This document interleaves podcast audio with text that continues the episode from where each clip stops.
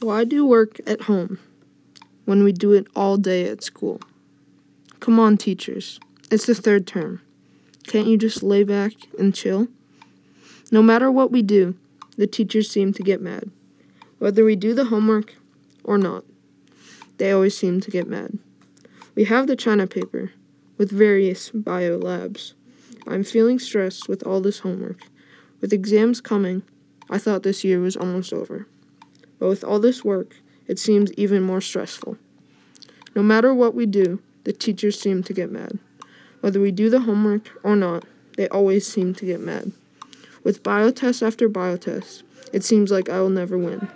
It looks like I will end my fan career stressed and flooded with work. Most classes are reasonable, like English and math, but some are just too much.